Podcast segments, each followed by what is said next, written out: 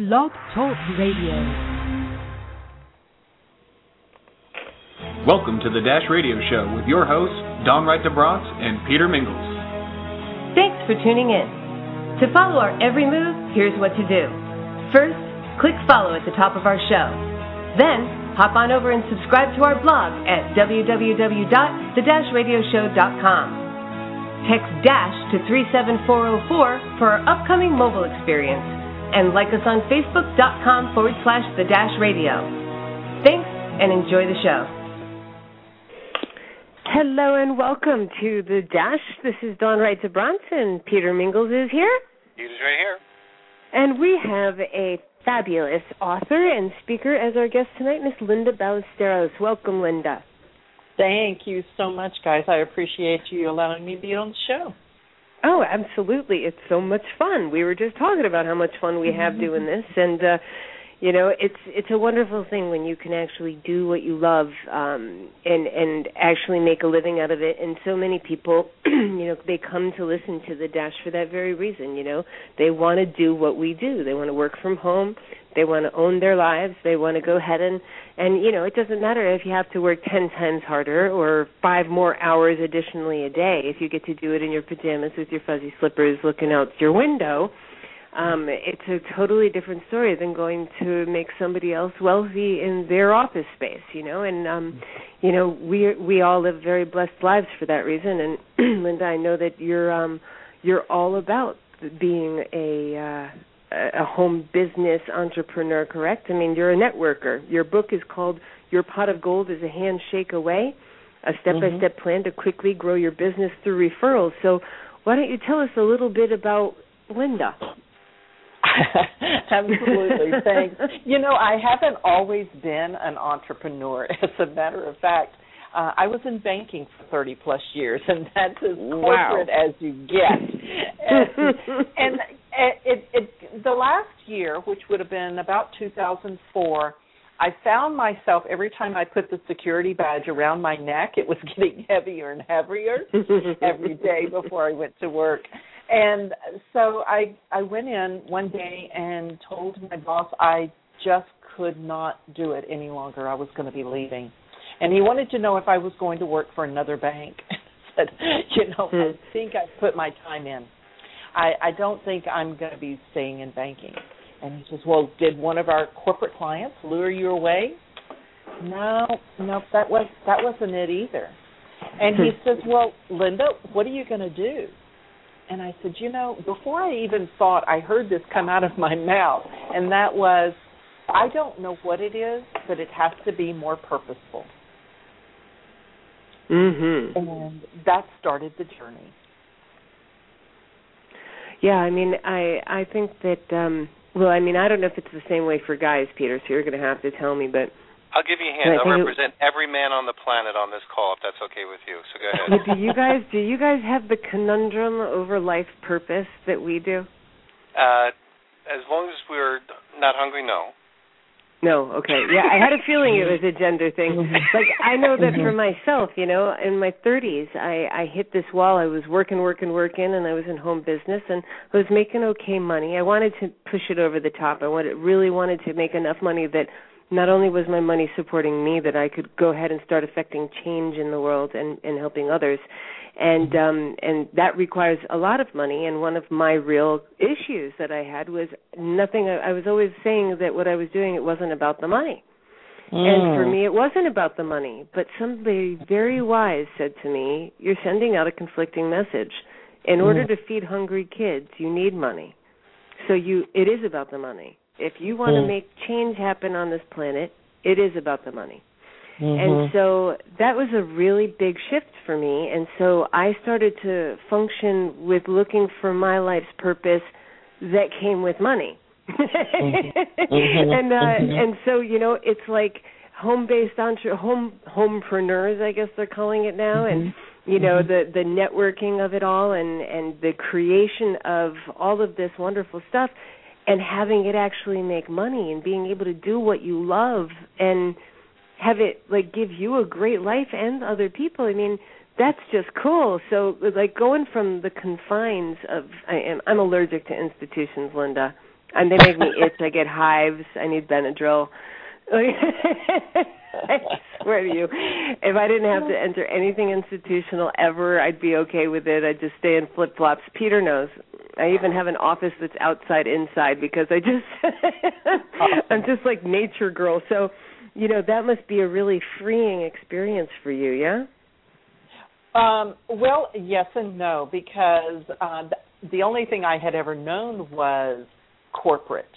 So the great mm-hmm. thing about being out on your own is that you can do absolutely anything you want to do. The scary thing is that you can do anything you absolutely want to Absolutely anything. it's so overwhelming, isn't it? When everything is limitless. Yeah. Mm-hmm. I, I never realized while I was in corporate um, that I was limiting myself by my job description. Now, mm. I I always got the raises. I always got the promotions. I was always the first one picked, you know, that sort of thing. But I didn't realize that I limited myself just to what was really required of me. I didn't I never stretched because there were boundaries.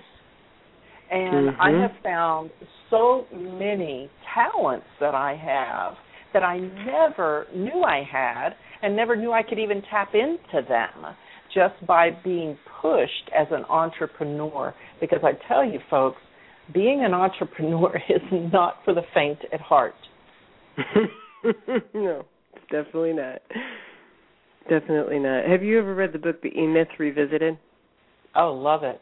Absolutely right love and it. and you know i think it's it's such imperative reading because so many people walk through life and they're a technician or they're a manager of people yep. you know they either make the donuts or they tell someone else how to make the donuts and they think that they should own a donut shop but mm-hmm. um entrepreneurs have that we you know you you sweat bullets. You got to figure out how you're going to not just pay your check but how everyone that's working for you is going to eat this week. And and it's just an unbelievable um pressure cake some days. But you know once you once you have it and once it's yours it's um i i've never been able to see myself going back to doing it the other way so i suppose mm-hmm. i suppose i like it you would be and, really uh, bad you would be really mm-hmm. bad as an employee I'm, I'm telling you. well i mean i have Really worked bad. like i say i have worked with other people in their projects um and Mhm. and you know for twelve, fourteen years i worked with someone who paid me but I never saw myself as working for them as much as working with them, you know, Mhm. because I had ideas and I would build and create things and I would say, "Do you want to use this with your company?" Mhm. It's uh, Mhm. you know, it wasn't until most recently that I actually had, you know, had a function that I worked for. And I mean, 14 years later, it took for 13 years for me to actually have a title where I worked for him. Um Mhm. but it's uh I, it really is permanently unemployable entrepreneurism and Mhm. I, I love it. I love what we do. And so and I'm jealous because I'm I'm barreling through at like a snail's pace my first book. And so Mhm. um how did this book come through you? I I want to hear the story of your book. Yeah, you know, there there's always that story and a lot of times people create a book because they have a need themselves. Well, like I mentioned, I came out of corporate in 2004 and didn't know what the heck I was going to do. Uh, I was not one of those people that that was preparing a plan B while I was at plan A.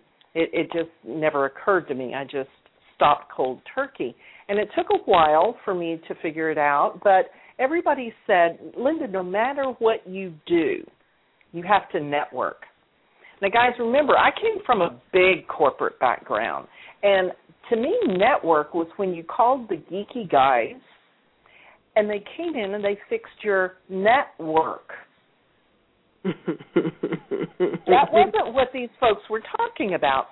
So I went to my first networking event and it was a total disaster. I didn't know why I was there, didn't know what I was supposed to do. The friend that invited me took off and she had targeted somebody in the corner and it was just a disaster. And after about 15 minutes I left. I got in the car and thought, you know, this networking thing doesn't work. I don't I don't understand why everybody's so excited about this. But I did come to the realization that if everybody said there was something to it, uh, I might want to check it out. So the th- my my philosophy is if I want to learn something, I need to teach it because that's when you learn it to the nth degree. So I created a meetup group. I don't know, maybe you're familiar with Meetup, meetup.com? No, no, I haven't heard of them. Oh. Have you, Peter? Nope, never heard of Meetup. Oh, you should check that out. It's international. It's Meetup, like you and I are going to meet, M E E T, up dot com, and that's where you can find people with similar interests. So, if you like Chihuahuas and you dress your Chihuahua up and you take your Chihuahua to the dog park, then you can find people on Meetup that love their Chihuahuas just as much, and you can take your dogs to the dog park and have a play date. So I created a meetup group for women, business women. It was called Wine, Women, and Wealth. Wow, nice. And uh, I, I thought that the name had to be catchy for people to show up. So I had lunch at my house, and I had 30 women show up at my house that day for lunch. And that was 30 women I didn't know. So I realized there was a need for it. That's pretty amazing. So we are going to go ahead and have a quick commercial break, and then we're going to be right back. So everybody stay tuned for Linda Ballesteros right after this. Do you run a home based business? Are you looking under every rock for your next superstar diamond in the rough? Are you looking for leads in all the wrong places? Look no more. If you're a seasoned entrepreneur, you know that you need the right tools in place to run your online business effectively. If you're brand new at your business and you are looking for top notch training that will take you and your sales team to the next level, For email marketing, autoresponders, lead management systems, and more, Network Leads has what you need to prospect, communicate, manage, and support your customers and sales organizations. just go to www.networkleads.com forward slash the dash radio and register for your free lead management system today. You've been listening to the Dash Radio Show with hosts Dawn Wright DeBronce and Peter Mingles. Thanks for tuning in. To follow our every move, here's what to do. First, click follow at the top of our show. Then, hop on over and subscribe to our blog at www.thedashradioshow.com. Text DASH to 37404 for our upcoming mobile experience. And like us on Facebook.com forward slash the dash radio. And now, back to the show. And welcome back to the Dash with our guest Linda Ballesteros, author of Your Pot of Gold is a Handshake Away. If you want to check her out, head on over to lindaballesteros.com. That's www.linda. Ballesteros is B A L L E S T E R O S dot com. And so, Peter, Peter's here. Peter's being quiet. Peter always I'm- has questions. I always have questions. I'm just like listening. to I'm just Linda, listening to Linda, waiting for my next question. Linda, all right. So you were you were a banker in the banker mentality, which connected to entrepreneurs is as disconnected as they ever could be. So mm-hmm. when I was an entrepreneur, like the first time I ever had to deal with a banker, I was a young gentleman. I had for I was living my dream. I was in direct sales, and I was 22 or 23 or 24 years old, and my dream was to be driving a Mercedes Benz by the time I was 24, and I had no idea how I was going to get there. But for all those people that understand that you attract those things out, I wound up hiring a gal who says, you know, I'm really tight on money and we sell cars at auctions. Cars at auctions, I said, yes. She says, I need to ride home. So I drove her home, and there's my Mercedes. Mm. My birthday is on July 9th. It's July 4th or 5th or something like that, and I drive up, and she's got the Mercedes that I want. I'm like, oh my gosh, I can't believe how like the universe conspired to make sure that I was going to interview and hire the gal that was going to give me the unbelievable price.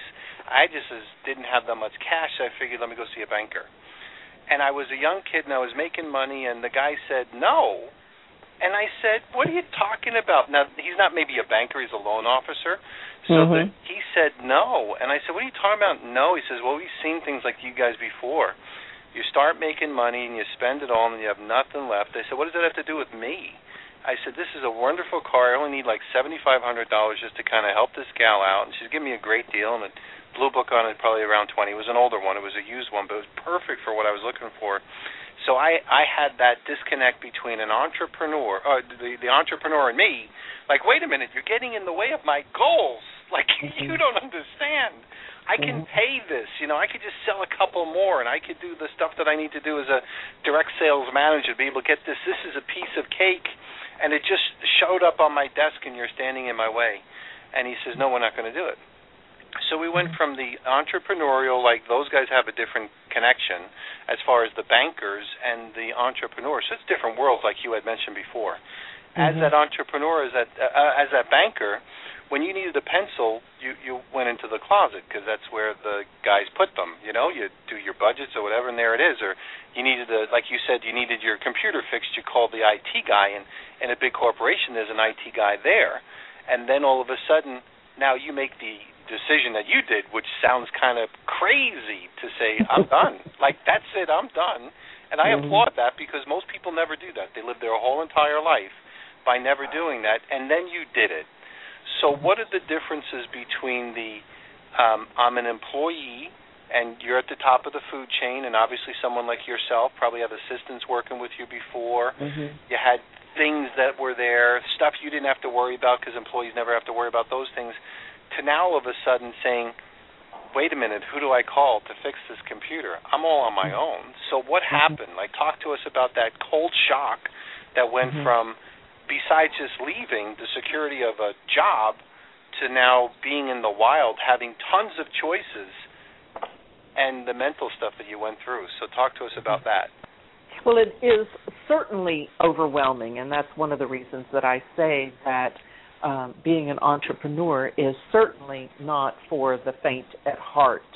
Because if you think you know everything about running a small business, um, back up and you need to go attend some more webinars. You need to listen to more people. You need to interview mo- more people because there's no possible way you could be prepared for stepping out on the ledge as an entrepreneur because just like you said Pete it you it, it is all, it all revolves around you and your decisions so it is critical that you talk to other entrepreneurs. It is critical that you read everything you can get your hands on because not only do we have to know our widget and stay in front of the curve for any changes in that particular industry, but you also have to know all about social media. You have to know about technology. You have to know how to market your business. You have to wear so many hats. Even if you do have employees, you still have to know what they're doing. So it's it's really critical to know that you always have to be learning. But the most important thing for me that I tell people is if you're going to be an entrepreneur, you'd better do some personal development because when you leave the house every day, you are going to be beat up all day long. And when you come home, you're going to be dragging into the house unless you've got a, a shield of courage or a shield of confidence that you're taking with you as you step out there every day because it's it's really tough to be the only person in your company, a home-based business. So when you when you first stepped out, and that was around 2004, Right. Um, I remember around 2004, we had started a company, and they were talking about, oh, you're going to be able to write HTML email, like email that doesn't just look like text. I'm like, and they were trying to build a whole company around that. I'm like, you guys are idiots.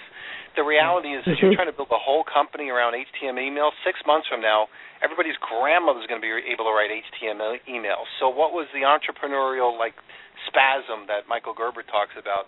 That's out there like crazy. It's I think it's predominantly a guy thing you know, because it's just mm-hmm. goofy in general. Women are usually a little bit more, you know, grounded relative to the goofiness. But here you are, 2004. The internet is just happening, which mm-hmm. means there was no school for it. I mean, you didn't, right. you couldn't go to school for something that hadn't been invented yet. Right. What, mm-hmm. what was the uh, path uh, that you followed? Uh, yeah. Yeah, it, it it was a lot of it was um just jump in there and as you're talking to people that you're networking with, they're giving you advice and then as it grows you kind of go with them. Of course, social media and then uh uh uh internet marketing, online marketing wasn't my strength, but I had to get up to speed pretty quickly. And I started with uh, the meetup.com. That was before I was even on before Facebook was ever was very popular. And everybody created their groups on Meetup. You would see Toastmasters groups. You would see BNI chapters. They would all uh, create a group on Meetup, and that's the way they communicated. That's the way you get your message out to your members about upcoming events. There would be a discussion board. And there again, that was before social media took off. So it was an, an easier transition for me to go from Meetup to social media because I already understood the concept. I'd been using it for a while.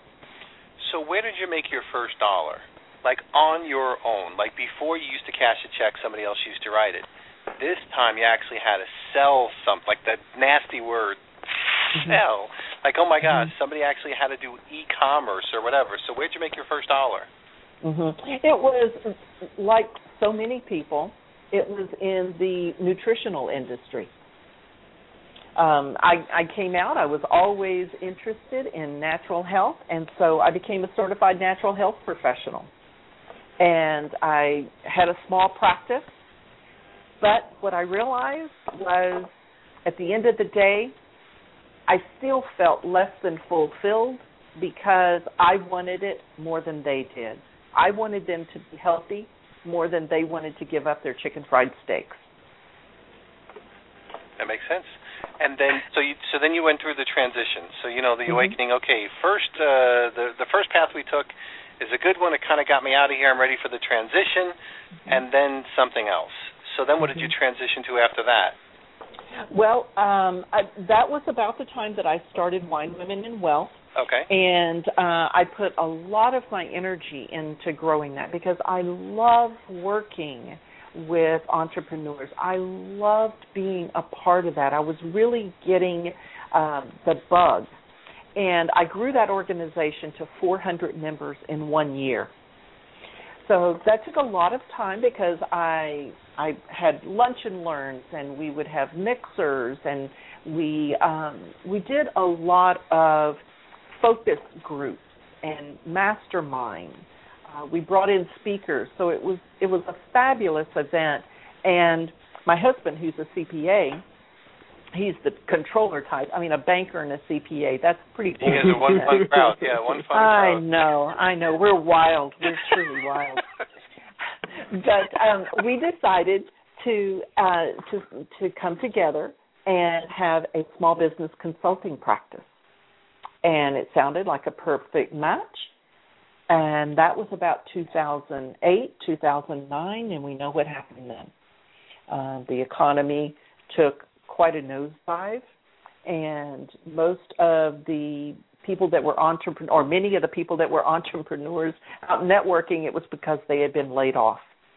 And even though Houston wasn't hit as hard as some of the other parts of the country, it was still pretty hard.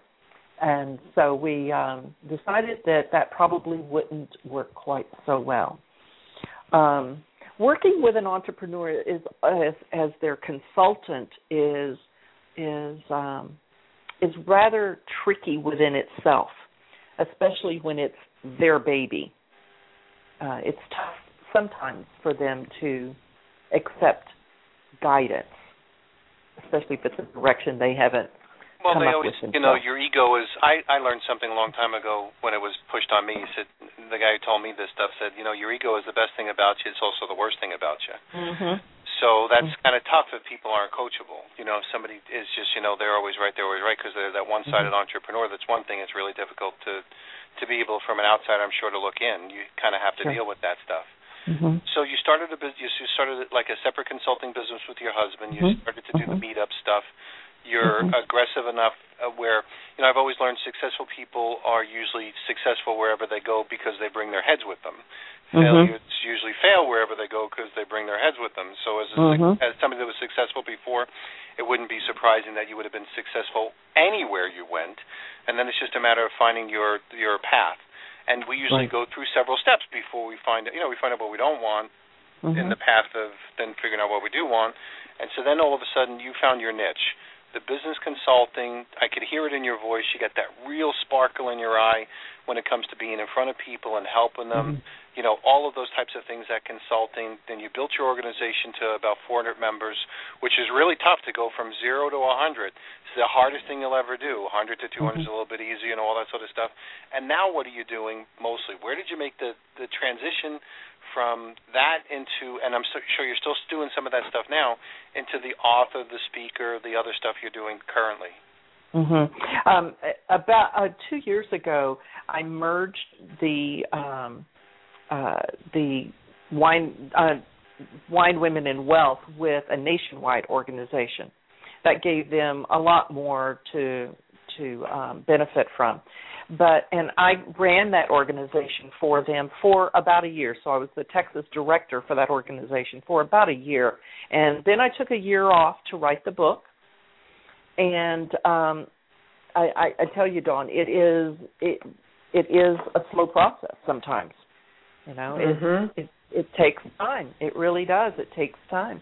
And there's the revisions, and there is the graphics, and there's everything else that goes with it. But I launched the book last uh, October, and I am doing speaking and speaking in front of groups, and and now I'm getting I'm get, getting more of the paid speaking engagements, and it's interesting because uh, I'm, I'm not saying anything different that I haven't said for the last two years, but the book certainly makes a difference. And I also have a radio show. I've had it for two years now, and that is another way that I absolutely love connecting with people. That's the way I network is with my radio show.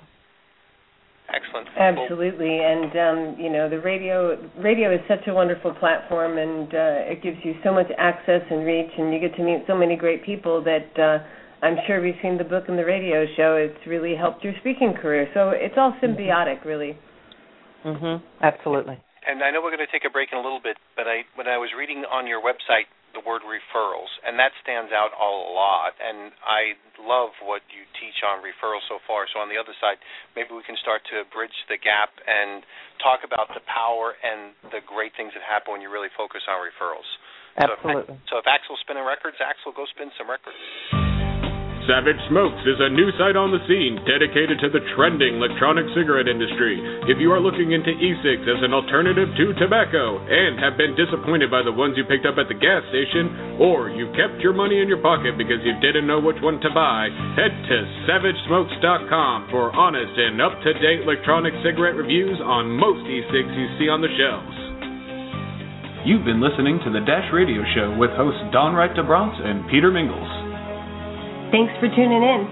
To follow our every move, here's what to do. First, click follow at the top of our show. Then, hop on over and subscribe to our blog at www.thedashradioshow.com. Text DASH to 37404 for our upcoming mobile experience. And like us on Facebook.com forward slash the Dash Radio. And now, back to the show. And we are back with the Dash and Linda Ballesteros. And Peter, you said we are coming right back to talk about referrals. I, I, I, I, I. As a direct salesman, Linda, you may not know about, a lot about my background. So my background was in direct sales. I broke my mom's heart by not being a medical doctor and started selling vacuums for a company called Electrolux. And they hooked me into the management training program, and I really decided that I was going to do that, and I made a lot of money relative to my age when I was younger. And I said, you know, where else am I going to go and make this kind of money? So I stuck with that company and kind of climbed the corporate ladder. But I was always involved in the direct selling aspect of it, and I knew that there was never going to be a lot of people lining up for vacuum cleaners like a bakery on a Sunday. So we had to go get them. So for all those people that are interested in the definition, my definition of retail versus direct sales, retails when they come to you, directs when you go to them. And we went out in the environment. So I was in the Midwest when I got promoted, and it gets cold in the Midwest. So I learned referrals for survival purposes. So I'll just kind of playfully say I learned that if you if you've sold yourself and the customer likes you, you can say just about anything as long as it's not mean. And also if the customer likes you and you have fun, that made it that much easier. So in the mm-hmm. Midwest, when it was like minus 17 and the wind would be blowing, and I would I would actually say, "Hey, lady, come here," and she'd say, "What?" And I was in her house, right? So, "Hey, lady, come here. Peek out that window. You see how heavy it's snowing out there?" And she'd say, "Yeah." I'd say, "I'm done with your presentation. You either bought or you didn't. Doesn't matter. But I don't want to go out there. So unless you get me into somebody else's home, I ain't leaving because it's cold out there." and she would say, "You're kidding me." I'm like, "No." And drama helps, acting helps. So I'd say, "No." I'd kick off my shoes if they weren't kicked off already. I'd sit on the lazy boy chair. I'd grab that newspaper. So I ain't going nowhere until you get me into somebody else's house.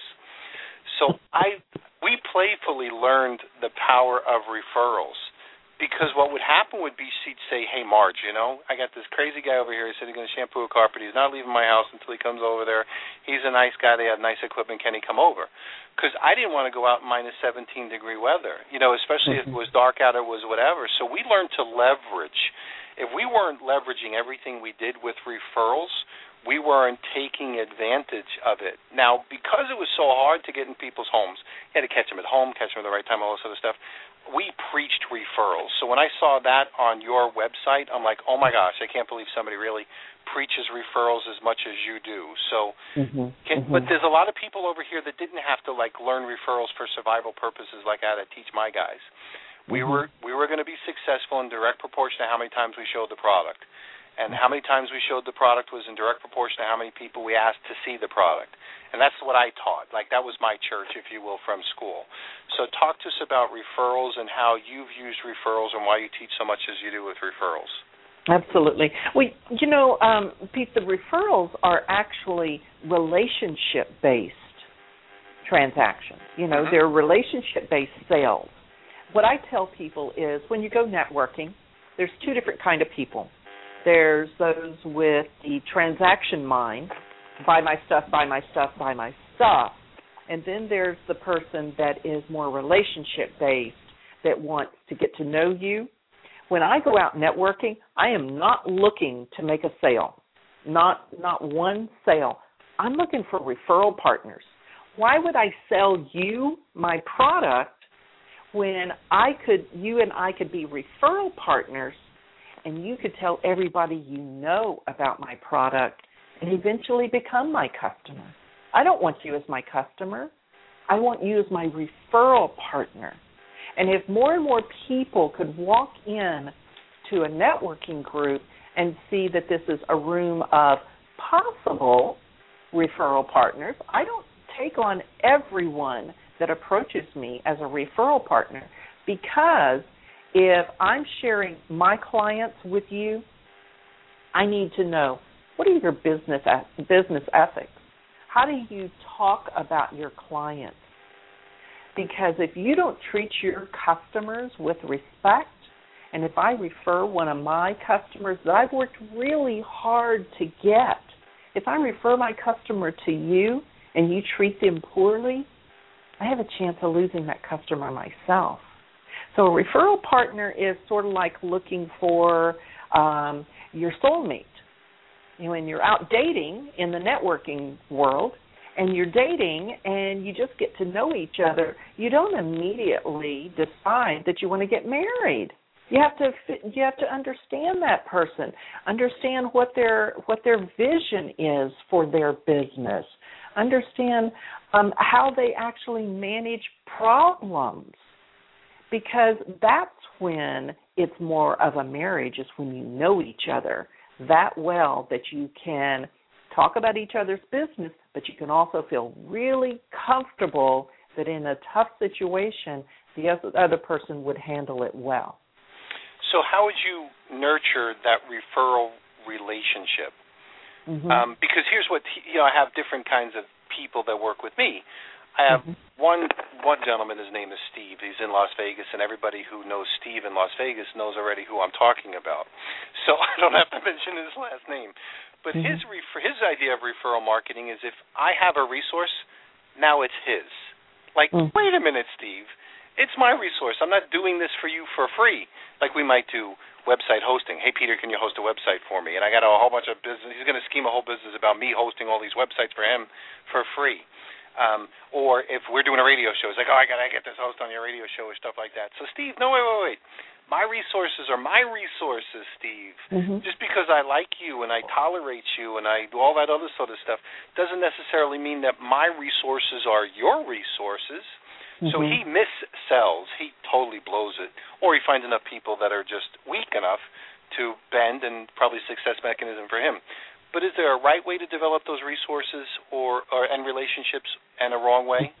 Mm-hmm. Well, there again, if you compare it to dating, to finding your mate, then you're going to take time to make sure that you understand that person. What I tell people is if you find someone that you think might be a good referral partner because you have similar target market and you are providing equally um, valuable products or services to someone who could use the other person's products and service. I'd say for the first, at least first meeting, maybe even those first two meetings, don't talk a lot about the business. Don't talk a lot about the business. You know what the business is. You know that they're in insurance. You know that they're a web designer. You know what that looks like. But you want to get to know them is is it time consuming? Yeah, it it does take some time. But when you do find that person, that's when you find your pot of gold. That's when you hit the jackpot. It's when two people come together and they they make incredible business partners together. It, that it's the beautiful thing. It's almost like magic dust. Now, I guess women are naturally more inclined towards the relationship thing. Mm-hmm. So, what is the difference between maybe the people that you might coach that might be women versus the ones that you might coach that might be men or act like men? Because sometimes mm-hmm. the women act like the men in relationship Absolutely. to the bottom line. So, so what do you do as far as like, is there a way to identify that stuff, or is there a better or, or worse way to do it? Help me with the concept of re- of developing that relationship. Like maybe use a real some real examples, if you will, of maybe some stuff that might have helped you out before as well. Mm-hmm. Well, I, I I tell you a perfect example is um like I said, my husband is a CPA and he's a great CPA. You give him an Excel spreadsheet and he is in heaven. He loves it. so he he it, it's taking him a while to soften up and really understand what I do in this whole entrepreneurial thing. But I had met a guy um, probably six years ago when I first started networking, and the guy was in Dish Network. He came out when we moved and put a dish in, and um, I didn't hear from him for a while. Bumped into him around the holidays uh, about three years ago. He didn't have a place to go for the holidays, and so my door's always open for orphans around the holidays. And at that time, he started talking to my husband and said, You know, I've got a friend who's got a startup company and they need a CFO. Well, that's the kind of CPA my husband is.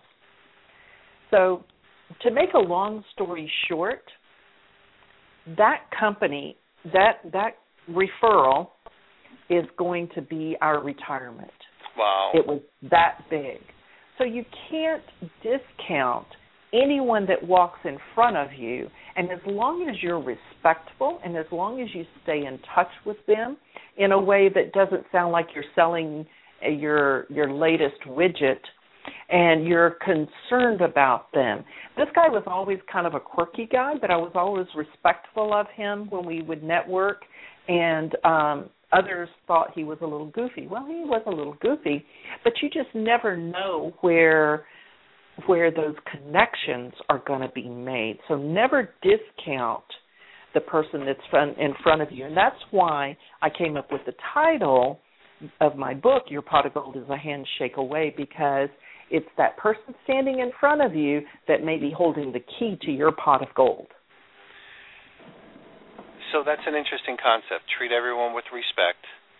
Keep your brain screwed on for common sense because there are some people that are dangerous goofy or just goofy mm-hmm. goofy, like really goofy goofy. Right. And then sometimes the best relationships you'll ever develop might come in indirect ways. They don't always follow a straight path. Mm-hmm. And for you, you re- you were rewarded by being nice to another human being, and through the center of influences that he had, or the deep roots, or the mm-hmm. just weird coincidences that sometimes mm-hmm. happen, because you were the right person, you made yourself available to that. Mm-hmm. Now that stuff happens all the time mm-hmm. to entrepreneurs like yourself. I mean, I don't know about an everyday occurrence, but when you're doing the right things constantly, you can kind of go out there and just say, "Come on, like shake 'em, bake 'em." Like you know, put some entrepreneurs in a paper bag, shake us up like matches and matchsticks. We're going to light something up, and that's that entrepreneurial faith that usually doesn't exist in too many bankers or CPAs. Right. Like your husband probably would have never found that guy if it wasn't because that's the way CPAs think. Mm-hmm. Straight line, Excel spreadsheet, you know, push a button, where's the formula? But as an entrepreneur, you made that stuff happen. Mm-hmm. Now you can't. Here's the funny thing: I've learned that you can't force it. It's not like something you just can work. It's not a scientific equation. But if you're doing the right things long enough, consistently, those things happen. Right. Some of some of my best people came from some of my worst people. And do you figure that out? Like you can't really put that in a book. You kind of have to live your life and then kind of work it. So so okay, so we we talk about referrals, talk about the book. Why did you pick yourself why did you pick the word handshake? And in an environment where everything has to be written down on a contract, otherwise it doesn't count. Why would you have chosen the word handshake for a title of a book? Well, because I do so much networking and there is so many um, um, that's what you do all night long all day long is you're shaking people's hands. And many people I've, I've watched them and they go through a networking event almost like a zombie because they're just shaking hands going from one person to the next to the next to the next never really connecting. So my thought was if you would just stop for a moment and pay attention to the person whose hand you're shaking, then there could be a connection there, and that connection could be your pot of gold. In fact, um, I, I challenge many of the people that I coach and uh, to keep them from going through the evening just shaking hands and exchanging business cards all night long. Uh, I I challenge them to only take three business cards into a networking event so if they're going to a big chamber event or going to a big citywide event, only take three business cards. And I usually get this really weird look from the person. Three business cards? That's why would I do that? Well, for one you're going to be pretty selective with who you hand those business cards to. And you want to make sure that there's a good connection there. And two, how many people can you follow up with? If you collect 20 business cards at three events each week, how can you follow up with that many people and do it effectively? Well, the answer is you can't. And I'm always asked, well, what happens when I give that third business card away? What do I do then? You know, I don't have anything else. I don't have any other cards to hand out. And it's real simple, and this is the hardest thing for people to get. It's real simple. Go home.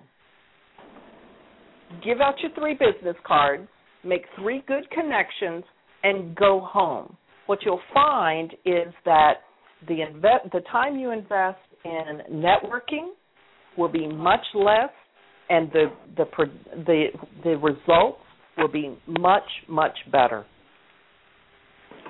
So it's focus and follow up. Mm-hmm. Um, address if you. Uh, uh, oh shoot, we're almost time for our. I'm gonna I'm gonna talk about a couple of things on the on the other side of the break. So Alex is gonna or Axel's gonna spin some records, and then we'll come back and talk about more stuff. Are you in a rut about your taxes? No more with this simple template. Your business deserves the best, and so do you. Try our simple bookkeeping formula. You'll look organized, find your receipts, and you might even get a write off. One thing is for sure, you'll thank us. Visit bit.ly forward slash the dash taxes. That's bit.ly forward slash D A S H taxes. You've been listening to the Dash Radio Show with hosts Dawn Wright DeBronce and Peter Mingles. Thanks for tuning in. To follow our every move, here's what to do. First, click follow at the top of our show. Then, hop on over and subscribe to our blog at www.thedashradioshow.com. Text DASH to 37404 for our upcoming mobile experience.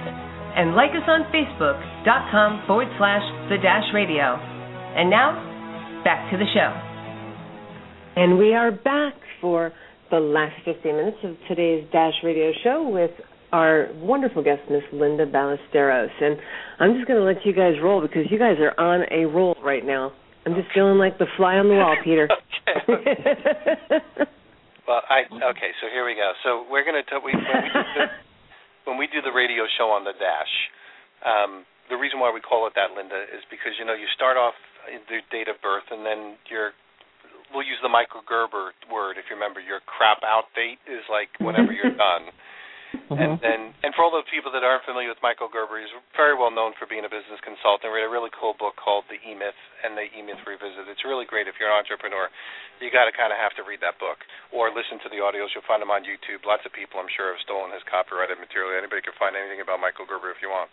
But the reality is, is that he has a great couple of great things. But what I've learned about being that entrepreneur maybe because of my sales background, that sales were going to be really important for me to learn. You had to figure out how to sell your services. For the very first time, you had to actually say, pay me for speaking. That's kind of like uh, uncharted water for a lot of people, you know, because you had to figure out a price. You had to figure out how to ask. You had to figure out how they send you the money, all those types of things. So, can you share with us about? I have three things that I want to talk about in this last segment: the power of learning sales, if you believe that, the power of persistence, and then um, the entrepreneurial spirit. Give us the rah rah shishkum ba. Come on, you guys can do it if you really want to. Because some people are sitting on the fence, listening to us as if it's like a third party call. It's like, oh, that's the things that Peter does, or Dawn does, or Linda does, and other people do, but they have it in them, but they're not doing it themselves. So again, sales persistence, and then give us our rah rah speech. Mm-hmm. Well, what what I learned is I absolutely hated sales. I wasn't any good at it. I couldn't ask for the gig. I couldn't ask for the money. I had no idea how to do that. It didn't feel good. However, when I learned how to build relationships, that happened by itself.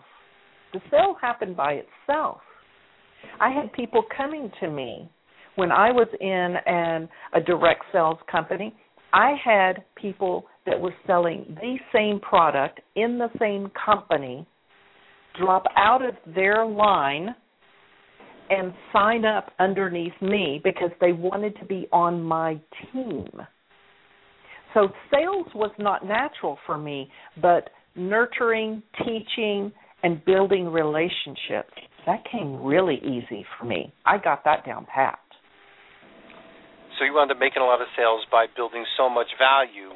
People felt comfortable buying whatever it is that you were selling, even though you weren't selling in a direct sales fashion. Like, you know, I my background was in direct sales, so you know you got to stand on the oxygen line until they turn a pretty color blue. You're not that. uh, you're not. You're not that kind of person. Uh, I can't do that. I just can't do that because I I want to give everybody oxygen. I'd probably take it off of myself and give it to them. So you can succeed anyway. I hear you. so, all right. Now, what about persistence? Mhm. You know, one of the things I talk about in my book is consistency, which is in a way, you know, sort of like a, a cousin of persistence. And what if if you are consistent and persistent as a business owner, then that's sort of like a comfort food to your clients because they know that you're always going to be there. They know that you're always going to um, pr- provide them with the greatest product. They always know that uh, when they call you, then they know what to expect. So it's always good to leave your customers feeling like they just had macaroni and cheese. They're comfortable. They really like you. Uh, that's where the referrals come from because when they like you, they're going to tell your their friends, their cousins, their you know in-laws, even though they don't like them, they still want them to do business with you because they like you. That's important. Now, how about um, the last topic, which was the rah rah speech for those people that are probably listening in.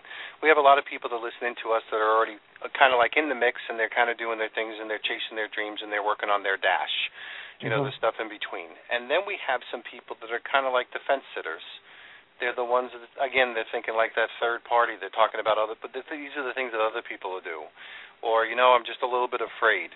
Can you help those can you address some stuff with those people relative to come on man if you got it in you can probably do it even if you don't have all the answers right away. Mhm well what i what i'll do is just talk about my experience. And like i said i'd been in banking for 30 plus years and i never realized how much that stifled my talents that stifled my passion that stifled my life's purpose now, folks, if you're in corporate, please don't send me any hate mail because I love corporate. There's a place for everyone. But I had re- come to the point that everything that I was meant to do was not being tapped into at in my corporate position. So if there is something that you really love to do, and maybe it's making cookies, maybe it is uh, cutting grass, it doesn't mean that you can't have a great business by doing something that you really love to do. So don't do like I did. Don't jump out without a plan. Um, I, I would suggest doing all of the research that you can in that industry and talk to people that are already in it. And um, I, I believe that if it's your life purpose that's going to fan the flicker fan the flame in your in your gut and you're not going to be happy until you do it. Now, if people wanted to reach out to you because you have a definite and distinct, very relaxing, comfortable style, how would they find you? Mm-hmm. Thanks, I appreciate that. Uh, you can find out lots of information about me, probably more than you even want to know, by going to my website, and that's lindaballesteros.com. And let me spell that for you. That's Linda, B A L L E S T E R O S. There's information about me being a speaker. There's my radio show. I've got two blogs. One is Golden Nuggets, and that has some business tips for you. And Powerful Voice to Grow is my personal development blog. Perfect. Okay, so again, I'm just going to, for anybody that's grabbing some pens and paper, it's Linda, like your first name, L I N D A B A L L E S T E R O S dot com. And when you go there, you'll be able to see the different things. And like I said, I love the uh, the stuff that you had as far as the stuff relative to referrals. So, talk to us about the economy. Uh, you know, I, I I know Houston is maybe a little bit different from where I am in Florida. In Arkansas, I don't think they have one. Like really, I don't think they have one. I was around Dawn's place. I just I just didn't think they they did. right? I mean, Dawn, like you drive and you see fields and you see a cow and a deer that her son John hasn't shot yet, and then other stuff like that. I'm like, well, where's the economy? Like, what happens over here? And then we know they have faulty crude pipes, you know, because they're all bursting right now around Arkansas. But, you know, I know, like for instance, if I lived in Arkansas in those little towns, unless you make it on your own, it ain't happening. You're almost destined to be that lifestyle. And uh, Florida, where I am, there's a lot of older people. It's still what somewhat depressed. They say the economy ended in 2009. Nobody told Florida because we're still we're still in a situation where it's kind of scary and there's not a lot of opportunity for those people that are going to think the opportunity is going to knock on their door. Houston, like you said, maybe a little bit different. That you know, Texas itself, I don't think was hit as hard. It may be a little bit more diverse, a little different thing. But for the country, I really don't think we're out of a recession yet. So mm-hmm. for all those people, you know, talk to us about what your spin is on the direction we're going, what people might be able to do to be able to take more control of their thing. And if there was ever a time to be an entrepreneur, now is probably the time to do it. Now is certainly the time to do it. And the wonderful thing about this, Pete, is that with the internet, it doesn't make any difference whether you're in the backwoods of Arkansas or in downtown Houston. You can have a thriving business and not even have any clients in your area. It is absolutely phenomenal. This is some of the best times that I have ever seen in an entrepreneurial business. Um, I, I talk to people, you know this, with the radio show. It opens up doors around the world. I have a client in the UK because of my radio show. They were they were guests on my radio show and became a client. Uh, I've interviewed people in Australia, in in Panama. He he owned his own island in, off of Panama, and it doesn't matter anymore. I want to read you a quote. In my book, I have quotes and then I have follow ups to that, and I give you action items. This quote is a Napoleon Hill quote. It says, Both poverty and riches are the offspring of thought. So, where do you take your thought? If it's in poverty, you're going to have poverty. It's in riches, then all of those things, opportunities are going to cross your path, and you will see riches. I promise you. Thank you. I love Napoleon Hill. One of my first books I was ever given was Think and Grow Rich. I have read it a bazillion times, gave away tons of different versions. I love Napoleon Hill. Um, let's finish up with our home based business evangelist approach. Most of the guests that we have don't necessarily have traditional offices. They get a chance mm-hmm. to work wherever they want to, and sometimes that's from home. It could be when you're working on the road because of the internet. But how about yourself? do you where do you do most of your work? I do most of my work in my office upstairs, and I absolutely love it that way. Unless I'm visiting my daughter in the Pac Northwest, and I do the I do my work on her patio. So the great thing again about the internet is it it's not restricting. I can take my business and I can run it out of any office. And the radio show is the same way. It it, it doesn't stop. I'm able to continue to do business wherever I am. There's no need to have an office because most of my clients are online. So, for the first time in human existence, people can compete on a global level wherever mm-hmm. they want to on more or less their terms. They're only limited by their own levels of creativity. Absolutely. And you prove that every day. Could you ever go back? We're in 2003. You're you you're at, you're at that point where you're going to be speaking to the boss whose biggest concerns are, you know, how are you going to rip off the company that you were working for and loyal to for 30 years. Like you go into the competitor or whatever. You're in 2003, 2004. I don't, you know, you can't replay your life backwards like that. But could you ever go back? It, you know, the only difference that I would have, I would have made any changes I would have made is I would have done it 10 years sooner. What an there answer. There you have it. What an answer! Excellent. The well, for those people, answer. yep, for those people listening, I know we're going to end soon, but I just want to make sure that we read off her um, uh, domain name again. Oh, actually, what you could probably do is go to the Dash Radio. Go to the dashradio.com. We'll have a post up there. Dawn always does really great stuff. Linda, thanks for being our guest. Dawn, I'll let you wrap it up. And Thank that was so it. www.lindaballesteros.com, and we will see you guys tomorrow channel. Have a great one. Thanks, Linda. Thank you. Thank you. Thanks for listening to the show. At The Dash, we know that your time is precious, and your choosing to spend it with us means a lot. To get reminders for our live shows, click follow on the top of any show. Also, subscribe to our blog for articles, inspirations, and great products and services for your ever growing business at thedashradio.com. For upcoming mobile experience, text DASH to 37404 and don't forget to like us on Facebook at facebook.com forward slash the dash radio. Again, thanks for spending some of your dash with us. We look forward to talking with you again soon.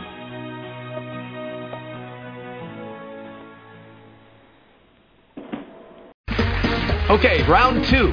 Name something that's not boring. A laundry? Ooh, a book club. Computer solitaire, huh? Ah. Sorry, we were looking for Chumba Casino.